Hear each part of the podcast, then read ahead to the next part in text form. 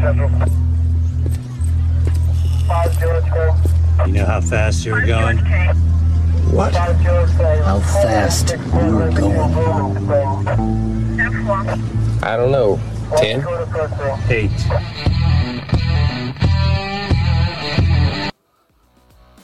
Be advised, this is an explicit podcast. If you're easily offended, get your panties twisted into a knot. Leave now. Run in your safe space. Get your little cloth for your tears. All the opinions expressed on this podcast are those of the host and his guest and do not reflect the opinions of any local or government agency.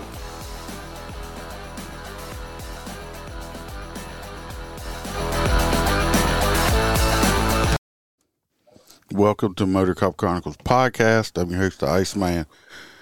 I'm going to skip the uh, normal housekeeping because we've got a real special guest today, and uh, I'm going to let her tell her story and introduce herself. If you want to go ahead. I don't know if she can hear me yet.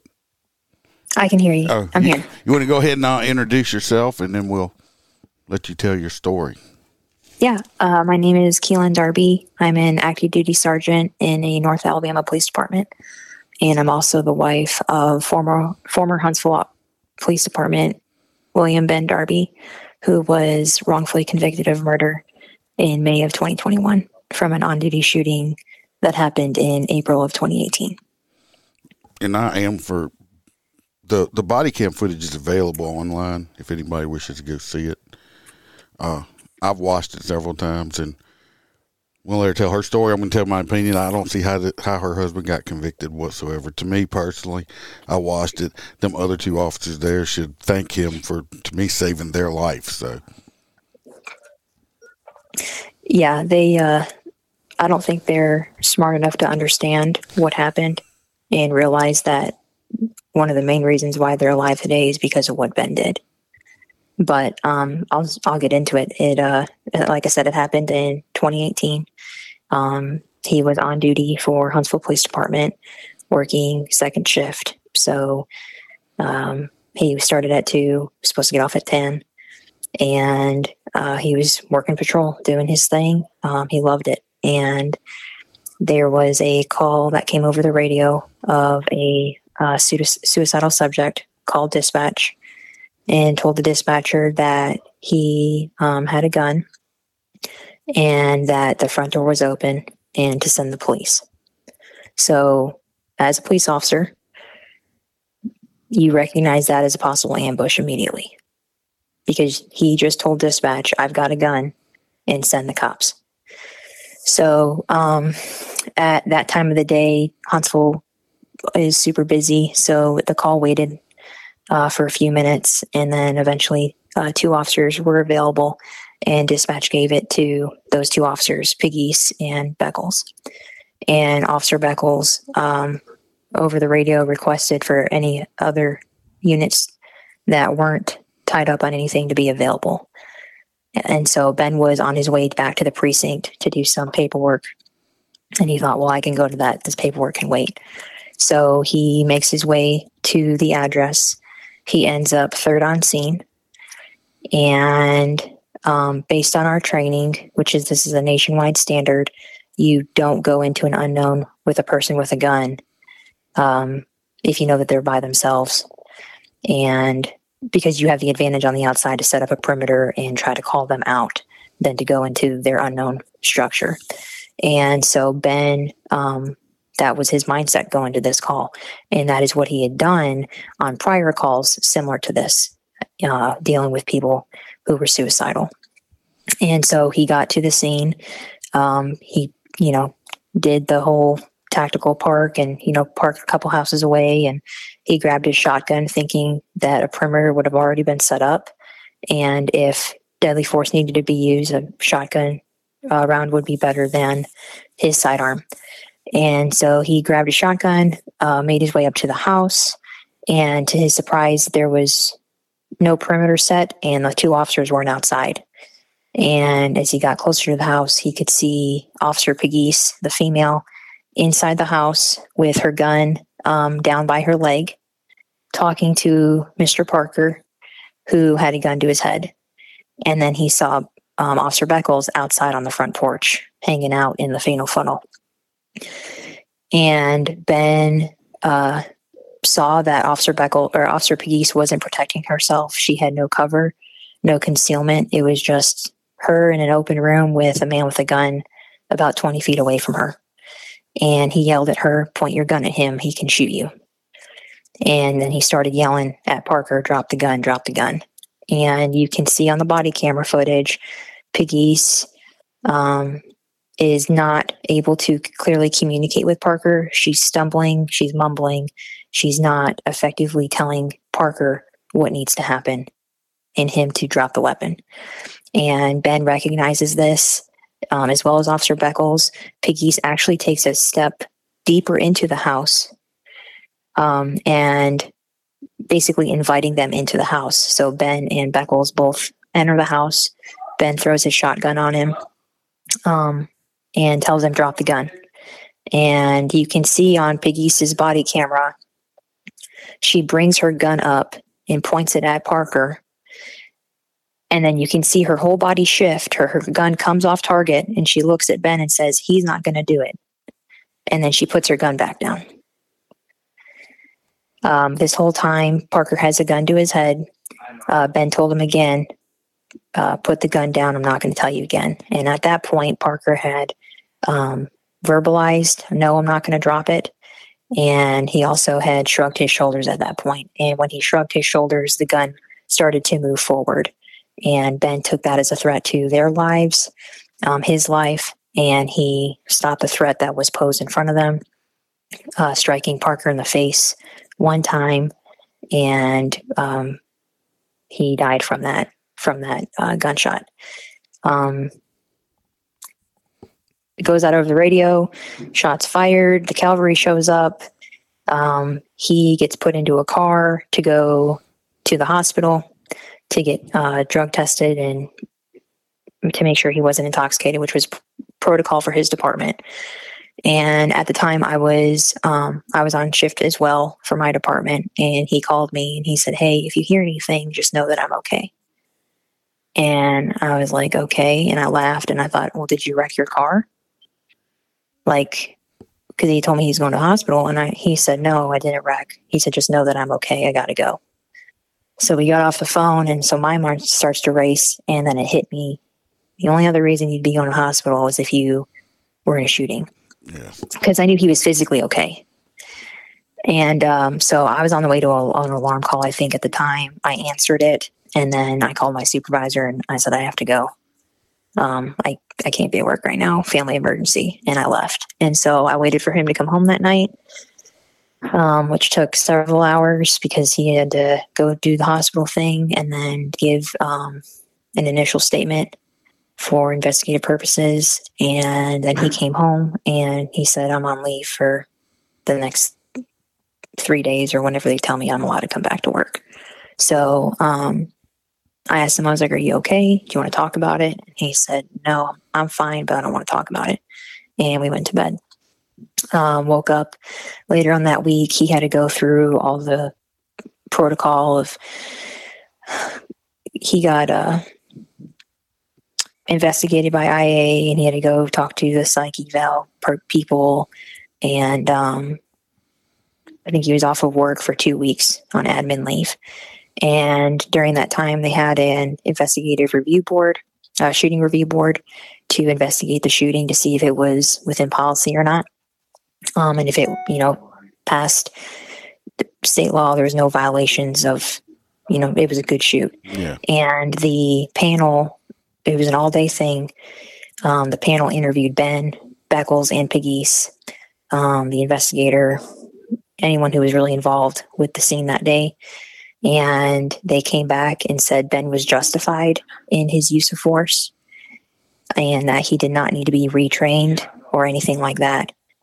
Uh, they came back that Officer Pegues and Officer Beckles did not act properly and failed to recognize the threat in front of them. And they were forced to go through remedial training on threat assessment. Yeah. So those two officers went back to the academy and had to go through however many hours of threat assessment retraining. Ben did not. Ben did not get um, in trouble or disciplined. They did. Um, he was cleared one hundred percent, good shoot, go back to the street, and he went back to work in patrol. So that was all the end of April twenty eighteen. Um, around the end of May, Ben got notified to go see the chief, and the chief pulled him in and said, hey, uh, the D A is looking at charging you with murder. I'm pulling you off the street. So um, he was placed at the academy, and he just helped out with new recruits and did paperwork over there until uh, we heard something. It took several months. Um, and I asked him, I was like, how are they going to, what are they looking at charging you with? You know, we're trained to neutralize a threat in front of us. You stop the threat that was posed in front of you and Beckles and Pegues. I don't know. If anyone's going to get in trouble, it's going to be them. And he said, I don't know. He said, we just, we have to wait. So um, the D A, his name is Robert Broussard. He uh, held a grand jury, took it to grand jury, and got a grand jury indictment, which everyone knows is pretty easy to do. It's not hard.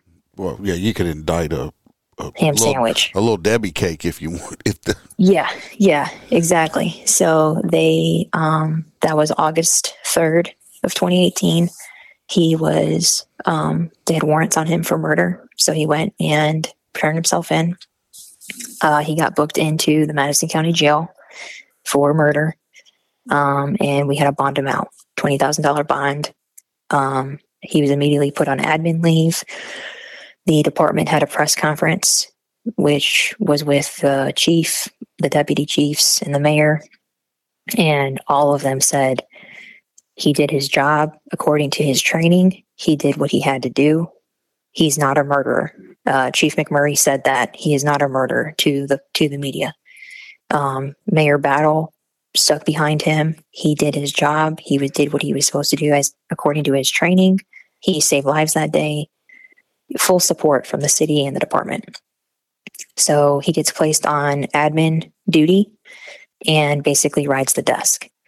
Um, twenty nineteen, we get, he goes for qualified immunity, and uh, the judge denied it, for, and she didn't give a reason why. She just said no. So then we have twenty twenty and COVID. So everything stops. There's no trials. There's not, the courts just go silent. Um, this whole time, he's still supported by Huntsville Police Department and is um, working every day, getting a paycheck. Um, the city is paying for his legal fees.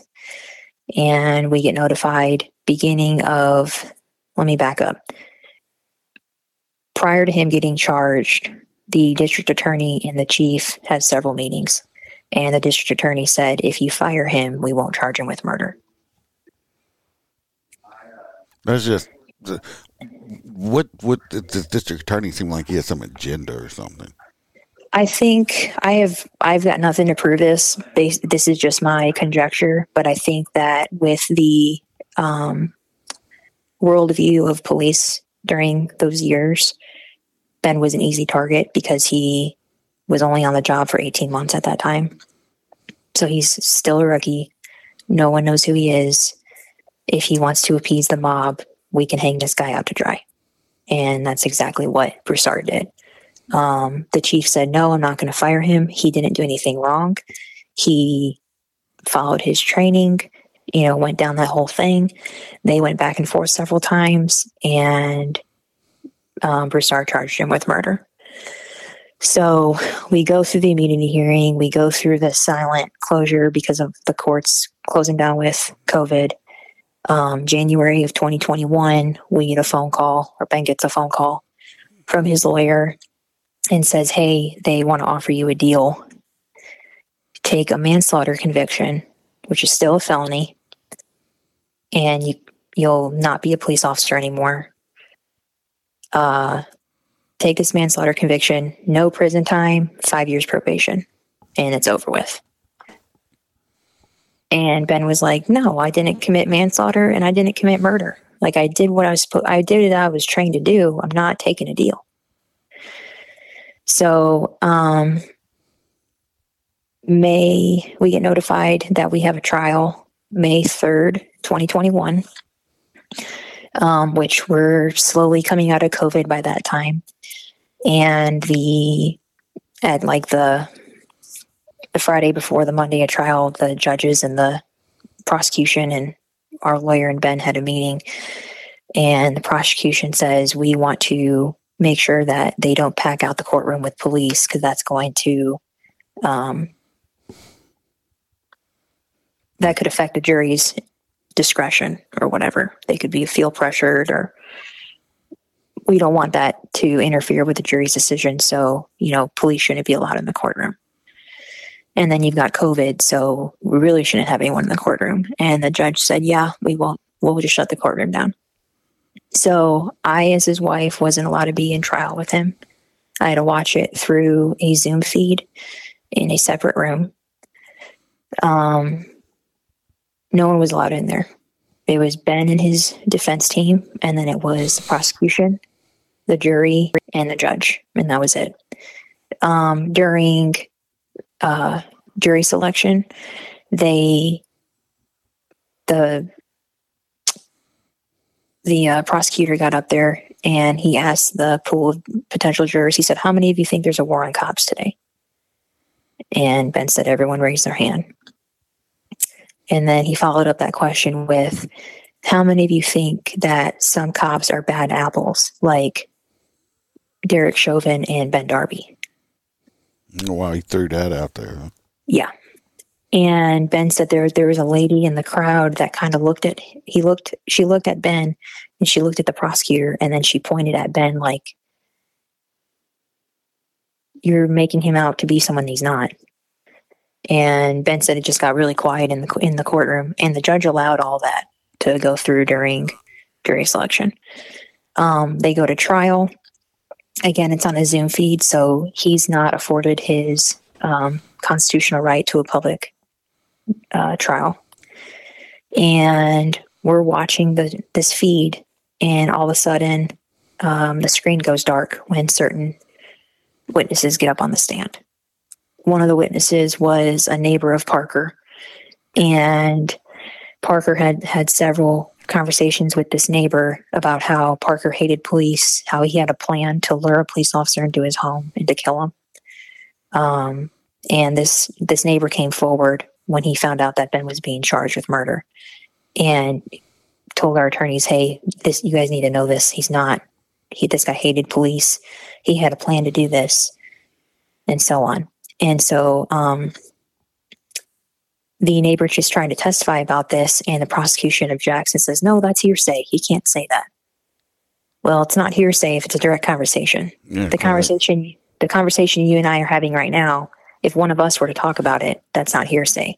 But if someone listening to this wanted to say or talk about what we're talking about right now, that would be hearsay. And the judge said, yeah, you're not allowed to testify about that.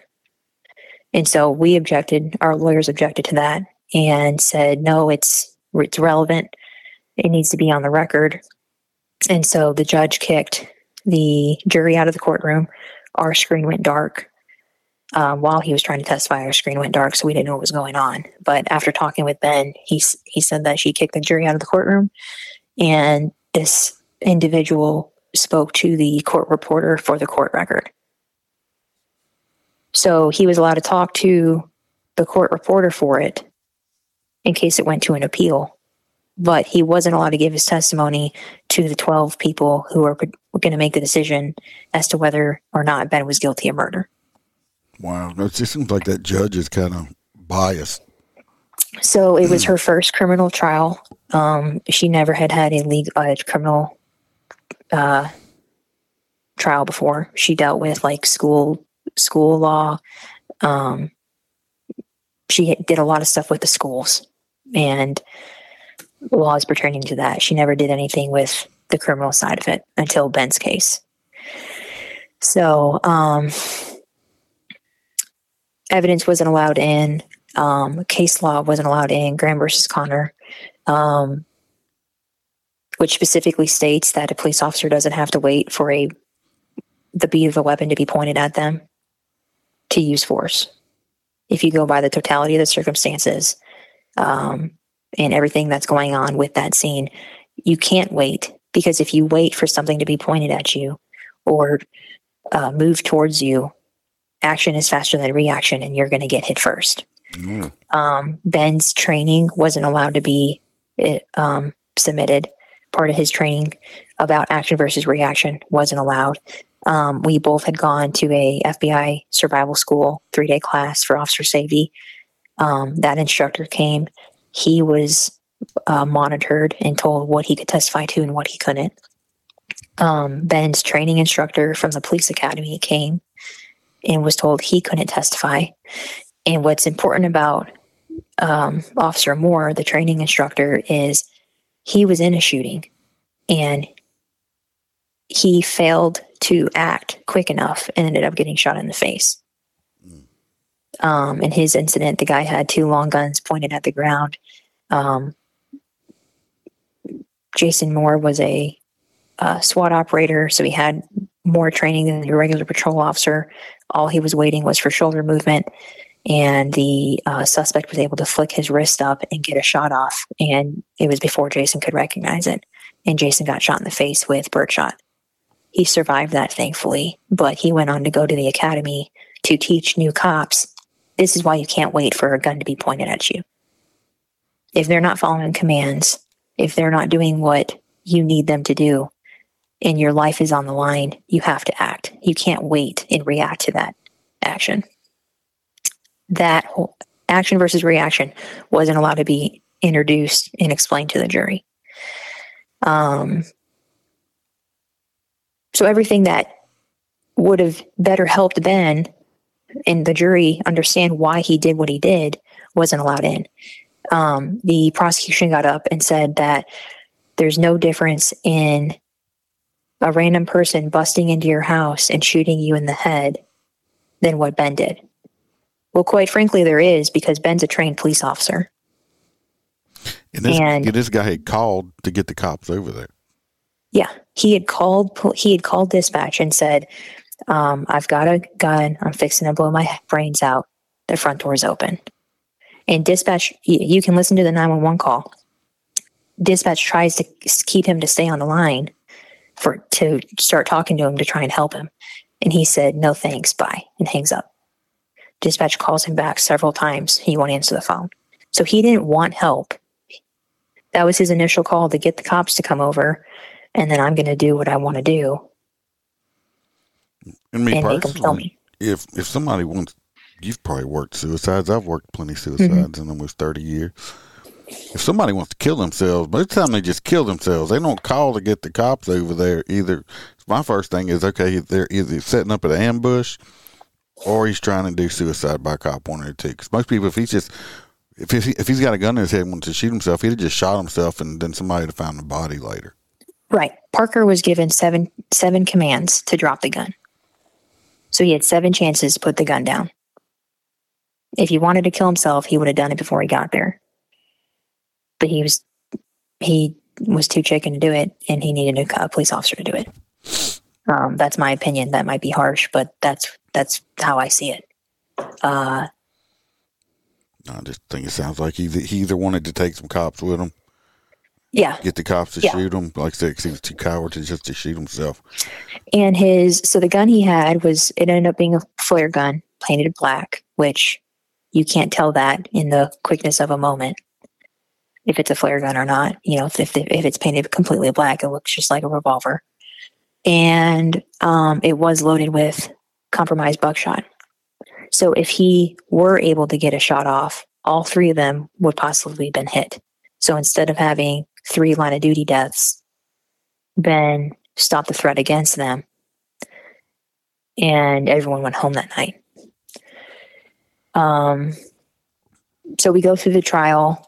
A lot of stuff doesn't get put in like we wanted it to, but we still felt confident um, that it would be either a mistrial resulting with a hung jury, or he would be acquitted.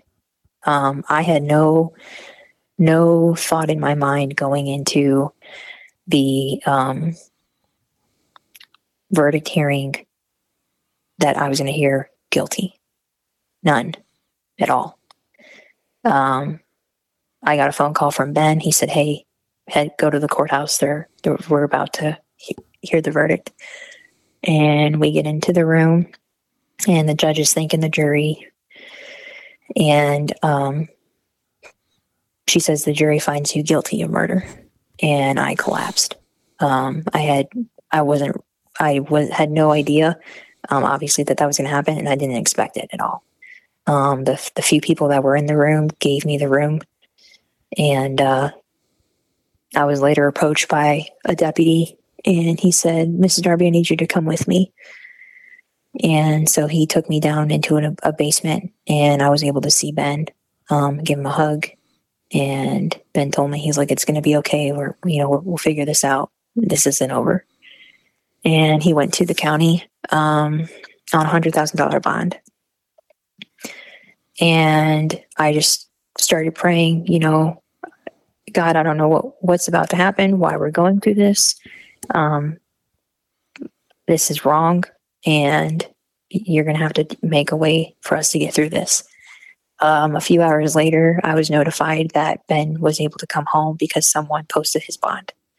Don't know who it is to this day. Mm. Um, but someone posted his bond, went, uh, picked him up, and we went home. Um, the judge didn't have sentencing until August.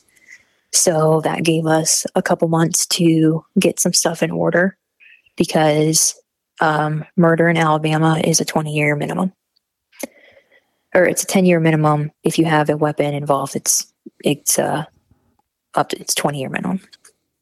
So, um, and this t- at this time, Huntsville still backed him. There was a press conference afterwards. Um, the chief and the mayor all said, you know, we don't agree with the jury's decision, and we look forward to the appeal process.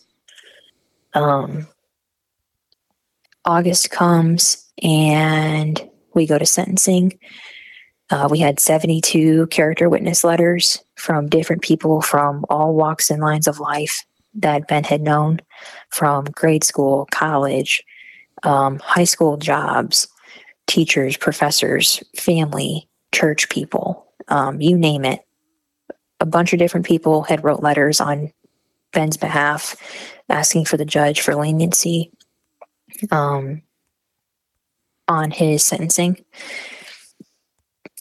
Those were um, submitted to the judge for her to read over and consider before our sentencing hearing. We go to sentencing hearing, and uh, myself, his father, um, his his lieutenant from Huntsville, a childhood friend, and then our pastor all spoke on his behalf, asking the judge for leniency. And when I got up there, I got sworn in. She swore me in, and the whole time she was talking to me during the swearing process.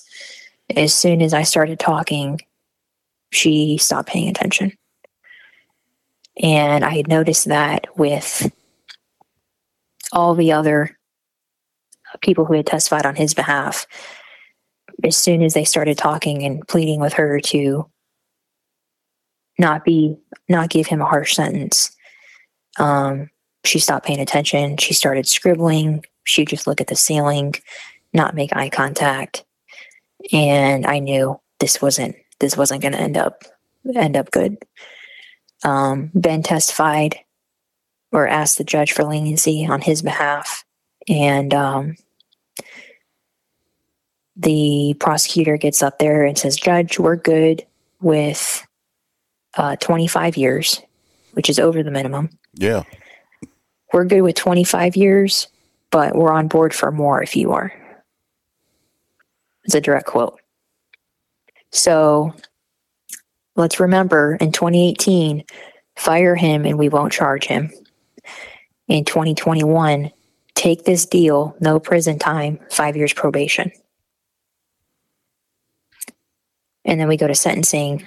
We want at least twenty-five years. Well, what changed? Tell me that's not personal. If he truly is a murderer, why would you be okay with letting him go if he got fired, or taking this deal and not having to go to prison? Um, during all that time, We had the national F O P back us um, and say, you know, he needs a retrial. This was wrong. And we had a lot of support. Um, the judge gives her ruling twenty-five years. She already had her mind made up before it got. Yeah, it was a waste. Sentencing was a waste of time. Absolute waste of time. Um, because I was a witness, or I testified during his behalf, I was allowed into the sentencing room with him that day. So we sat together. She, you know, gave her ruling twenty-five years. Um, and the bailiff came over. Uh, Ben gave me his wedding band. Um. And said goodbye. He said, "This isn't over with. I'll see you soon." And um, I had to wait until April of this year to see him. Um, he was put into the county jail for a month in um, segregation. So he was in a cell by himself for twenty-three hours a day with a one-hour break. So during that break, he would call me and take shower and just try to, you know, stay sane. Uh, he was then moved to the state. It's like a processing facility before you get your final uh, institution that you go to to serve your time. And um, he was there for a month in solitary. When he was there, um, I would go days without hearing from him. I never knew that he got moved until two and a half days after the fact. Um, and he would get a break out of his cell for fifteen minutes every three to four days. And the the guard said, you can either make a phone call or take a shower. Wow. Every three to four days. So, um, which I think is, uh, I worked at D O C for a while, and people we had in lockdown, we had to let them out at least one hour a day, every day, each person. Yeah. He, he didn't get that. He got out every three to four days for fifteen minutes. I think that's some kind of- and he was in complete isolation because of his status as a law enforcement officer. Um, so our lawyers had filed, you know, a motion for retrial. Um, they filed all the appropriate paperwork. The judge denied it. At that point, then she released the body cam footage. Um, because during, from he, the time he was charged until after the trial, it wasn't made public. Um, and then I started, you know, looking for help because I wasn't going to be able to do this on my own. Um, contacted, reached out to several organizations. Um, the one, the first organization that um, helped us actually reached out to Ben back in twenty eighteen after the shooting.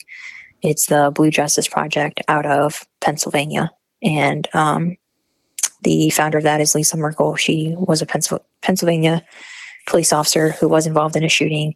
She got charged and was acquitted. And she went through the nightmare that we're going through. Um, she was never put in prison, um, but she had to go through the process. And now she works hard to help officers who get wrongfully charged. And um, she called me and said, "Hey, I'm sending you a check and I'm coming to your house in a month. So we're going to start getting things rolling." Um, came in as immediate help to me, trying to figure out what to do next. Um, and we got the ball rolling with the appeal and fundraising because thankfully the city of Huntsville paid for everything for his initial trial. But this appeal is all on, all on me. And I can't do that on an officer's salary. No. Um, so uh, she started helping with that. Um, we got an account set up through Fund the First and their platform. And donations started coming in. I started getting on podcasts. Um, I was on with uh, ten eight memes, had me on at the very beginning, was able to tell her story. Um, Andy Stumpf had me on.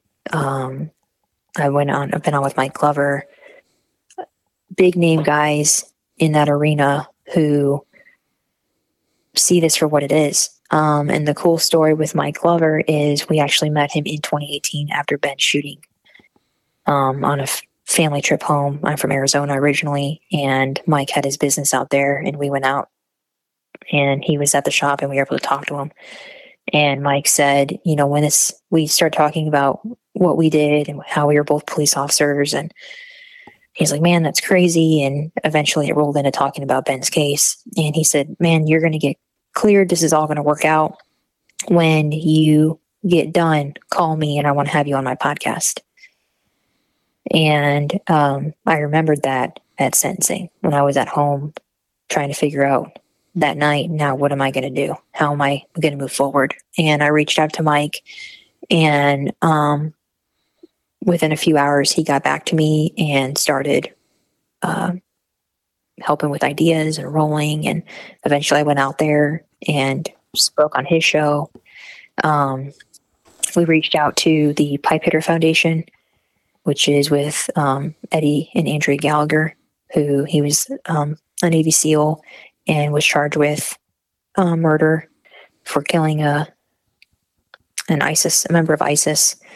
Um, that happened back in twenty eighteen, twenty nineteen, and was he spent t- some time in pretrial confinement. Um, eventually went to trial and was acquitted and cleared. Um, but he, he understands and he knows what Ben and I are going through because he lived it. He was locked up. You know, his wife, Andrea, did everything that I'm doing right now, trying to fight for her husband's freedom for something that they accused him of doing that he didn't do. And, um, the Pipe Hitter Foundation and the Gallaghers have been a huge help and blessing to our family. Um, they've set up a donation portal for people to make donations um, to help with our legal fees. Because what, quite frankly, it's um, it's at Pipe Hitter Foundation dot org.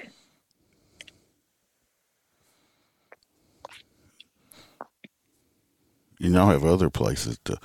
People want to donate to help with the legal expenses of this appeal, right? Yeah, so we have a website set up. It's Stand With Darby dot com. And there's links to the Pipe Hitters uh, portal as well as Fund the First. Um, both of those platforms are on our homepage. And then there's a page separate for that as well that people can go to. And if they want to help with donating towards the legal fund, um, because we're we're six figures into his legal fees right now. Oh, we could. Um, I had a uh, former law enforcement officer on uh, about a year ago uh, named Jason Cheney. I don't know if you've mm-hmm. ever heard of him. He was a former police chief. He ended up getting charged in the state that he was in, and uh, he got acquitted. His was with, supposedly with evidence tampering, stuff like that. But mm-hmm. he said it, you know, his trial cost him two hundred thousand dollars of his own money. Yeah. Yeah, we're closing in on that number now with lawyer fees, le- just different legal fees. Um, we just, so we're in the appeal process right now. Um, and we were granted oral arguments with the Court of Criminal Appeals. So the Court of Criminal Appeals is comprised of five members, uh, five judges who look at every case that gets appealed in the state of Alabama. And to get oral arguments is like a two percent chance out of all the cases that get appealed. And we got them. So that's good we, news. That's a very, that's a very big thing, very positive step for us. Um, those happened on November tenth in Birmingham. It was open to the public. Um, we had a very good crowd of supporters um, there for us uh, to show their support for Ben. And, um, The two, two of the main issues that the judges wanted to hear out of our thirty-three reasons for a new trial, the two biggest ones that they, wa- they wanted to hear more about was the constitutional um, violation of his rights to a public trial, and then why he was not viewed as a reasonable officer um, according to the Graham standard. And so um, our lawyers went ahead, and how oral arguments work, you get an hour, thirty minutes per side to discuss discuss your side of it. And so we spoke for thirty minutes, the state spoke for thirty minutes, and now it's in the judge's hands. And there's no timeline, there's no deadline for them to make a decision. It's whenever they get around to it. So I could get a phone call in thirty minutes from them with an answer, or I could get a phone call next November fifteenth. Jeez. There's no there's no pressure on them to make a decision. And unfortunately, with Ben's sentencing, he has to sit day for day until the appeal comes back, which it will, because case law backs him. Graham versus Connor, Montu versus Carr, Grzesinski versus Bradshaw, Penley versus Essinger. I could keep going. Case now, law backs what he did. Is the same D A still in uh, office right now, or is it a different one? Unfortunately, yes. Um, he went up for re-election, and no one, uh, no one ran against him. He ran unopposed. But I do. I don't live in Madison County, um, which is where he's the D A at. But several friends of ours do, and I had several people um, send me a picture of their ballot from this past month, and they had written in Ben's name as D A, which I thought that was funny. Yeah. Um, you know, but um, no, he still is the D A. And is he? Is he? I want to understand this. Mm-hmm. I'm right here in Louisiana, so I'm not. I'm not far not out far. of your region. Yeah. Uh, Alabama has never struck me as like one of these woke places like this. Yeah. Like, I know where I'm from and how juries and stuff. How long was the jury out? Um, a couple hours Thursday afternoon, and then they had a decision by lunch Friday. So I think it was like six or eight hours. Okay.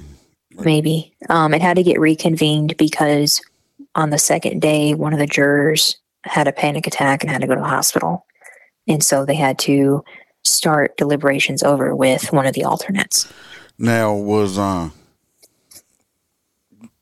y'all's attorney, they polled the jury afterward? Yes. If y'all don't, if, if the listeners don't know what polling the jury is, it's when after the verdict stuff, the lawyers can go in and ask the jurors questions about what this and that and what made them come to the decision and stuff like that. And yeah, they. I'm sorry. Go ahead. No, no, go ahead. uh, the our our lawyers did poll the jury afterwards, and you know, we're trying to figure out, just like you said, ask questions. And several of the jurors said that they felt they were forced to make that decision, that there was no other decision that they could make. Like they were pressured. Um, that they were pressured into making it. Yeah, because even during deliberations, um, I guess our lawyers somehow found out that they asked, you know, is there not another charge? And they were reminded, no, it's either murder or it's not. So they didn't have the um, option to say, okay, we don't we don't find them guilty of murder. We find them guilty of, of manslaughter or negligence yeah, or they, something like that. Right. They did not have that option. It was either he's guilty of murder or he's not.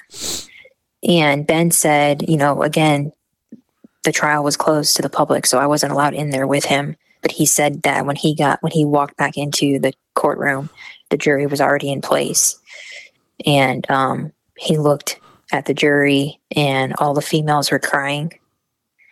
And there was two men who were like raking their face with their hands. And he knew. He knew before the judge verbalized it that they had found him guilty. What I'm saying, which did, did I ever talk to the one that had a panic attack? Why, after the whole entire trial, and all of a sudden now during deliberation, this person has a panic attack and has to be removed off? Yeah, I don't, I don't know who all they talked to. I know they, they spoke with some of them. Um, I have my own thoughts on that. I think that she was one that said no, he's not guilty of murder, and I mean everyone hates jury duty. No one likes to do that, which is a disservice. Um. I would love to be on a jury, but I'll never get picked. Same, same. yeah. Yeah. Um, I don't know. I don't know what caused the panic attack. I don't know any of that information, but I have my own thoughts. It's just it's to, just strange for me. As to why. I'll tell everybody out there how I feel about some certain things. And you see it on T V. Trust me, you have different personalities in the jury.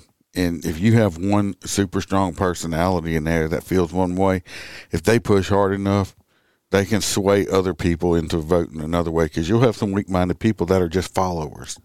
Mm-hmm. So that could have happened also.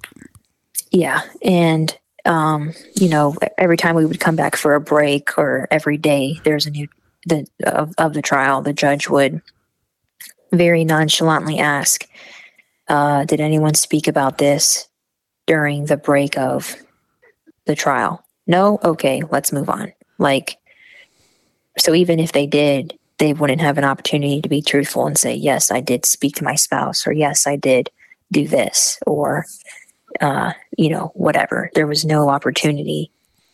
And I've worked several really juries. I've worked several juries because I, I bailiffed some of my career also. And I've worked criminal juries and uh, civil juries also. And let me, let me tell you what, just as a bailiff, uh, there's certain things you can and cannot do, and you got to watch every little thing you say. You, we I try not even talk to the jurors at all, but you have to take your interactor with them because you have to get food orders and all this stuff like that. It's a tricky situation just for the bailiffs and all that stuff to do it also. So, I mean, who knows if they overheard somebody else talking about something right through a door or something like that. I mean, it, it's a, it's a very delicate situation. People don't realize it's not like T V. Yeah, and that's that's another thing. You know, people, I get asked two or three times a week, have you heard anything yet? Have they made a decision?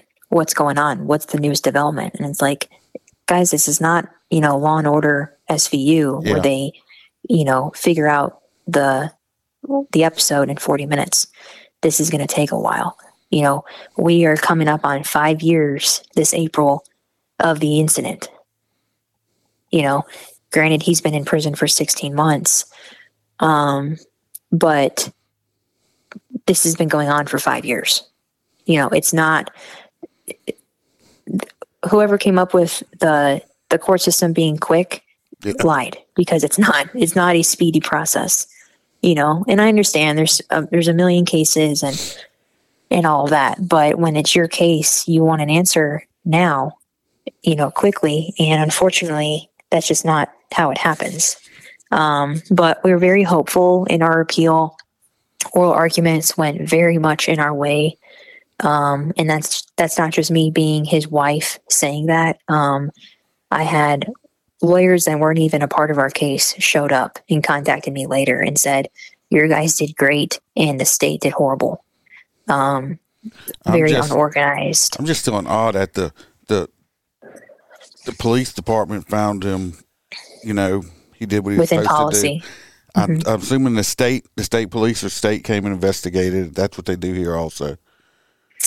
Um, they did not. Oh. Um, now they, so now Huntsville's policy is that the state has all, takes over all shooting investigations. And I'll talk about this. Um, in twenty eighteen and twenty nineteen, twenty twenty, there were several officer-involved shootings in Huntsville. Um, all of them were justified in the in the in the mind of our training and what we go through, but also in in um, according to the D A, except for Ben's, they are all justified. About a year after Ben's, officers were called out to a um, woman with a gun. She suffered from P T S D um, within an apartment complex, and Um, calls came in that she was threatening to shoot her gun. She was out on her porch, waving it around, having a mental breakdown. Officers get there, knock on the door, and then retreat to cover, knowing that she has a weapon. She opens the door. They give her commands, keep your hands up and come outside. She comes outside, and you can look at the body camera footage. Um, the case is uh, Crystal Ragland from Huntsville Police Department. That's the, the suspect's name. Um, and you can plainly see a gun appendix carried in her waistband. The officers recognize that. Keep your hands up. Keep your hands up and don't reach for the gun. She reaches for the gun, doesn't make contact with the gun. Her hand is just going towards it, and she gets shot. Justified shooting. You're going for a weapon. Yeah, that's clean shoot. She was clean shoot. Yeah. one hundred fifteen thousand percent. It's a clean shoot all day. D A says, yeah, it's a clean shoot. What I find interesting is this, this is the same county. It's the same county, same district attorney. Wow. Yeah, that's good. But a guy who actively has a weapon in his hand who starts to move it towards you and you shoot him, that's that is not justified at all, and you need to go to prison for twenty-five years. But a woman who is reaching for a gun and never has contact with the gun, now that's a good shoot. Now, the two other officers that were there, with mm-hmm. are they still active duty? Um, not, no. So Officer Beckles, the male, he he quit within a year. Um, and I think he works private security, but he's no longer active duty law enforcement. The female quit the Friday before the trial. I was, was um, going to say, well, that's good news because, like I said, I've watched the, the, the body cam when, when it was released several times, and I was mm-hmm. thinking neither one of these should be law enforcement officers. If, if I don't care how much training you get, you either a cop or you're not a cop. Right. What else, and they're not. And I'm going to tell you, I don't know if anybody's mentioned it to you before. I'm going to tell you, I watched it several times, and I'm going to tell you what, what pissed me off entirely when I watched it, and I said it every single time. Mm-hmm. After the shooting occurred, not one person over there went and asked your husband, asked William, no. if he was okay.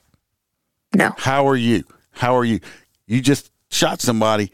That takes a toll. I don't care who you are. It takes a toll on you mentally. And I watched him walk around doing his job on the scene, and not one of them went and checked on him. Hey, look, sit down. Nothing. It was like they could care, give two shits less on how right. he was doing. And yeah. that upset me to no end. yeah. That they, it's like they, they, it's like they didn't, they didn't care. No. Um,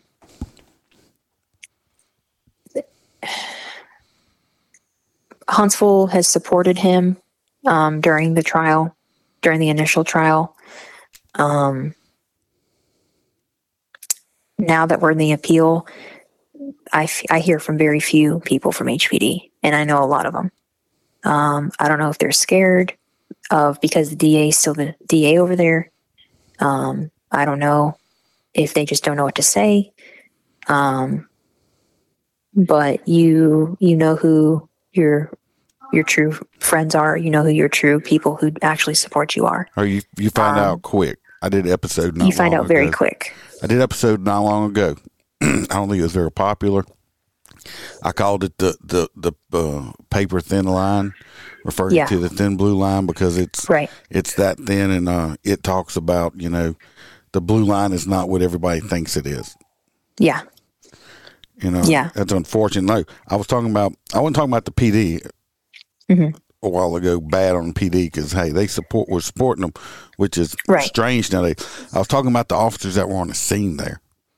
Yes. That. Oh, yeah. That's what I was, I was like, y'all two, especially the two that were there initially, that were handling it completely wrong. Because when I first saw it, I'm like, because I've been a, I'm still active. I got three years left. I just hit my twenty-seven year anniversary day on the fifteenth of this month. Oh, okay. And uh, I'm like, what, are, what the hell are y'all doing?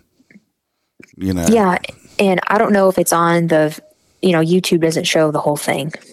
They show it in the worst light possible for Ben. Um, I forget where I saw it, but I, I, I think I looked like I saw it from the beginning to end. I didn't see no edits. The one I okay.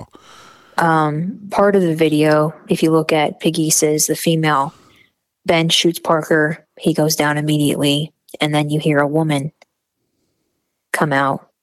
Oh my God, what are you doing? Why are you in my house?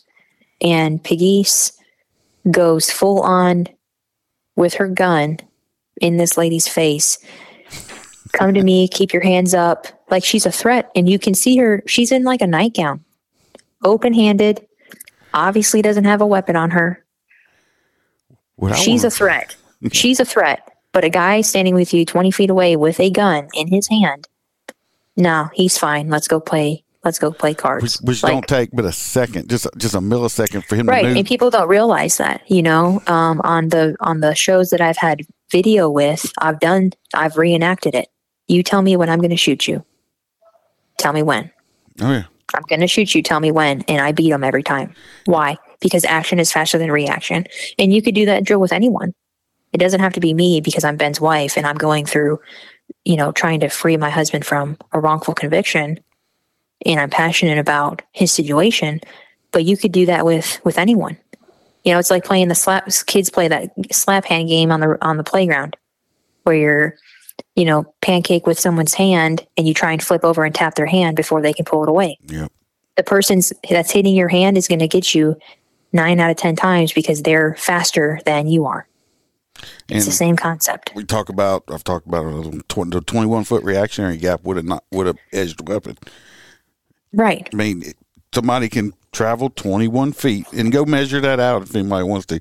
twenty-one feet. And if you're holstered, that person can travel that distance and stab you. You can, you're still going to shoot them, but you're going to get stabbed before you can shoot them. In, in twenty-one yeah. feet, it takes your mind that long to react to what's going on to do it. So, I mean, if he's already got the bad guys, already got the gun out, and that female there, like I said, she had their gun down by the side and everything. I just, I, like I said, I watched it and watched it. And actually, the first mm-hmm. time I heard your story was on with the ten eight memes. Yeah. And, uh, because I've, me and him have collaborated before, and I was like, right. I, I really want to get her on my side too, in case I got different listeners, because I actually called him after I heard your episode and told him, wow. Yeah. I said, wow, dude. He's like, really? I'm like, yeah. Because uh, it pisses me off because situations like this, and uh, how many now, because of what happened, William, how many other officers are going to hesitate now that split second that's going to mm-hmm. cost them their life or somebody else's life because they're scared right. to pull the trigger now because they're saying, now they're going to want to put me in jail. Right. You know, I don't want to go through that, so I'll just, I'll just wait, you know, and it's, unfortunately, it's going to cost them their life or someone else's. And, you know, um, like I said, we're very, we're in the appeal process. This could, you know, it's a marathon. It's not a sprint.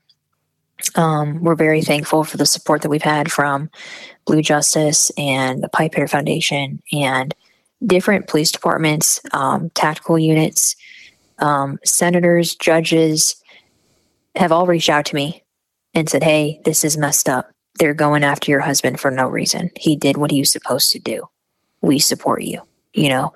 And um, the F O P, the National F O P is involved um, with helping us. They wrote an amicus brief um, supporting Ben during the appeal. Um, our uh, Alabama State F O P president, Everett Johnson, just wrote an op-ed piece that's getting released um, within the next week or so, maybe even today, um, on Ben and the the the whole situation.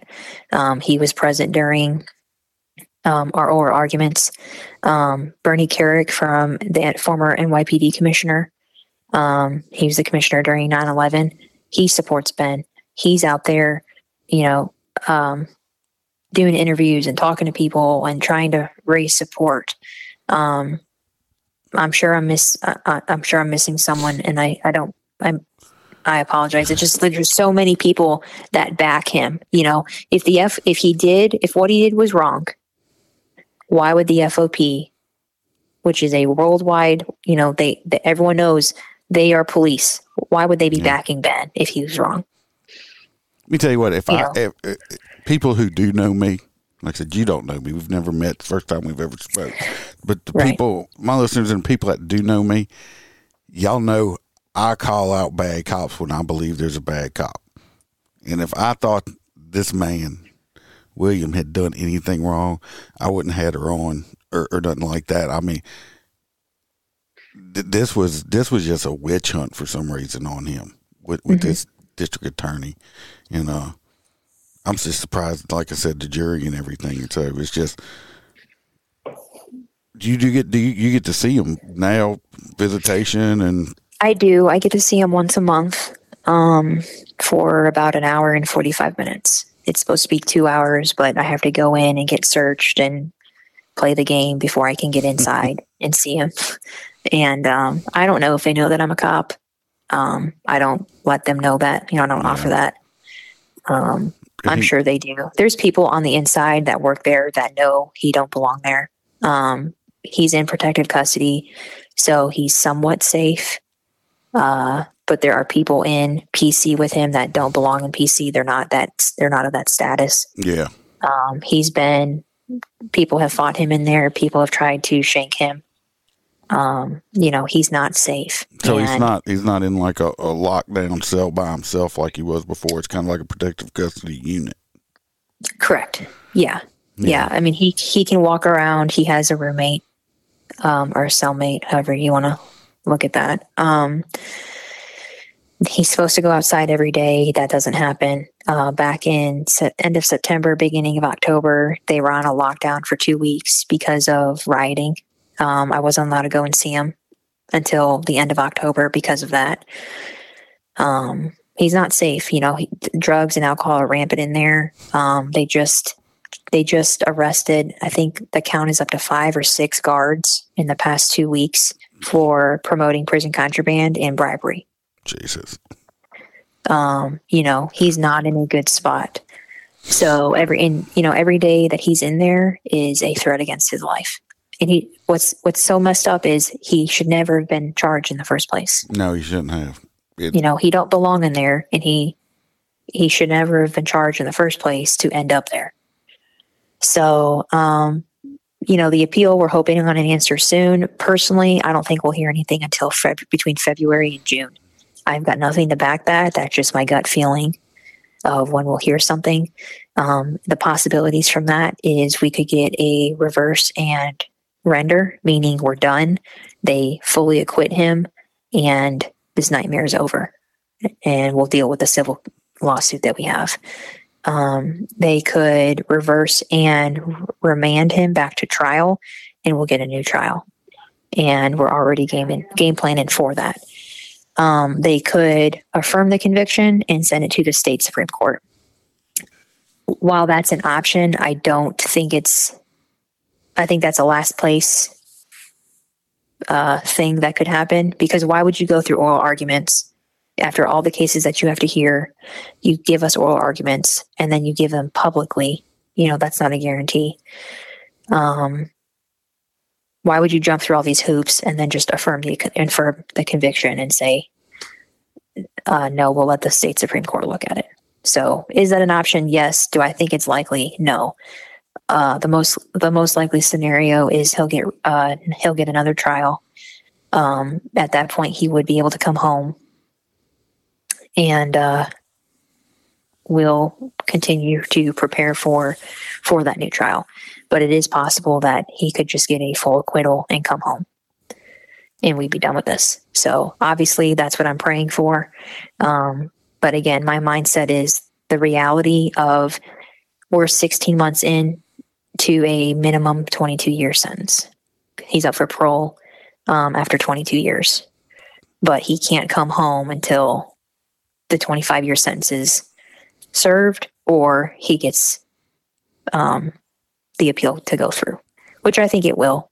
You know, like I said, case law backs him, our training backs him, um, but it's up to the judges, and then it's up to the attorney general as to whether he's going to, you know, if they try, if they say, uh, if they remand the case or they render him, it's up to the attorney general not to appeal it. The attorney general is supposed to be pro law enforcement, but he has yet to speak on Ben's case. Um, I had the opportunity to talk with him two weeks after Ben was sentenced. Um, briefly, I just introduced, I was at a, a police event. He was the keynote speaker, and, uh, I went up to him afterwards and I said, "Hey, Mister Attorney General, this is who I am. This is who my husband is. You just said that you support police, so why don't you do something about it?" And we have these business cards, and I gave him one um, about promoting our website. And he looked at me, and he looked at the card, and then he looked back at me and he said, "You're a police officer too?" And I said, "Yes, sir, I am. So not only does this affect me personally, because now my husband's not home with me, living our life together, this This affects me professionally, because I could go to work tonight and get into a similar situation and end up going to prison for doing my job." Yep. And he nodded his head and he said, "Well, I appreciate the introduction." Ethically, he can't talk to me about the case. I get that, you know, mm-hmm. but I wasn't going to let that, I wasn't, wasn't going to let that FaceTime with him go by the wayside. Yeah. You can't waste an opportunity. Exactly. Exactly. Well, so I appreciate you coming to talk to and telling your story. Uh, I imagine, I, I well, I can't even imagine how hard it's just been on you, plus him being where he's at in prison. But, you know, with all, you know, the time that has went by and stuff so far, uh, I'm going to put up, I'm going to make sure I put, don't hang up when we finish, and I'm going to make sure okay. I got everything right so I can put up links to all your stuff where people can donate to uh, the legal fund and stuff. And uh, absolutely. I don't know if, I'm not a, I'm not ginormous podcast. I do have a following. What I'm going to do is I'm going to make a, a free Ben Darby t-shirt too and put it on with the rest of my stuff, and whatever ones of those sell, we'll send all that money to the legal defense too. Awesome. And Thank I'm, you. I'm we put it on my website and all that stuff like that. Awesome. Thank you. I, I'm planning on doing, um, we've done t-shirts in the past, and I've had people ask me to do some more. So I was planning on doing some um, at the end of January as well. So I'm going to put them up. I'll put them up That's awesome. on my Etsy store. Don't hang up yet. Everybody, uh, like I said, check the links. Go to stand with darby dot com and uh, support this, support him and his wife for being uh, falsely put in prison and everything else. And uh, you know, come back for the next episode. Uh, remember, stay safe out there and always be the lion.